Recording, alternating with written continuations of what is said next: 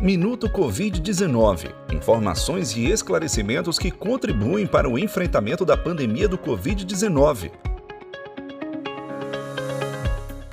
Meu caro ouvinte, em relação ao desenvolvimento de vacinas contra a Covid-19, de acordo com o relatório da Organização Mundial da Saúde atualizado em 10 de agosto, são acompanhadas mais de 166 vacinas para o coronavírus. Dessas, pelo menos 30 estão em fase de testes clínicos, ou seja, conduzidas em seres humanos, mas apenas 6 estão na última fase de testes para poder chegar à população.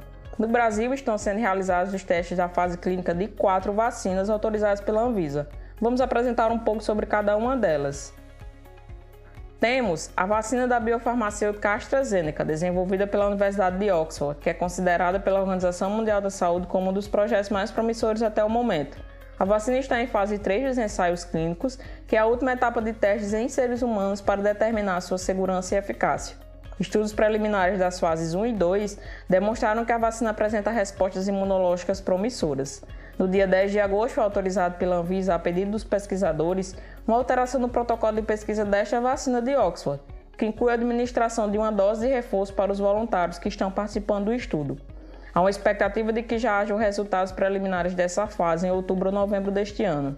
Além disso, a Fiocruz e o laboratório AstraZeneca assinaram um documento que dará base para o acordo sobre a transferência de tecnologia e produção de cerca de 100 milhões de doses da vacina contra a Covid-19 no país, caso seja comprovada sua eficácia e segurança.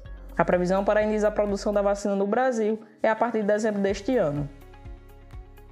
O segundo ensaio desenvolvido é o da farmacêutica chinesa Sinovac, que tem uma parceria firmada com o Instituto Butantan. Esse acordo prevê testagem em cerca de 9 mil voluntários no Brasil e fornecimento de doses até junho de 2021, caso a imunização se prove eficaz e segura.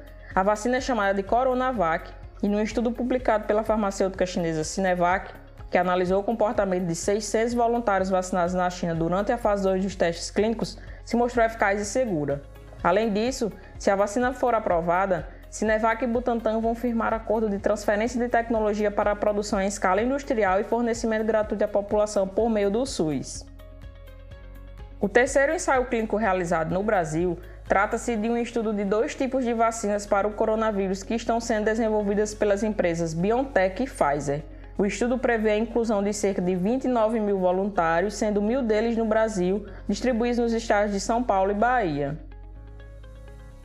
Por fim, a Anvisa publicou no dia 18 de agosto a aprovação para a condução de um ensaio clínico que estudará uma potencial vacina denominada AD26. A autorização foi solicitada pela Janssen Slag, que é uma divisão farmacêutica da Johnson Johnson. O estudo prevê a inclusão de até 60 mil voluntários, sendo 7 mil no Brasil, distribuídos em diversas regiões do país, como nos estados de São Paulo, Rio Grande do Sul, Rio de Janeiro, Paraná, Minas Gerais, Bahia e Rio Grande do Norte. Quer continuar se atualizando sobre os conteúdos sobre a pandemia do Covid-19? Vamos abordar nos próximos episódios, não percam! Para obter nossos conteúdos na íntegra, acesse Minuto Covid no Spotify e Instagram.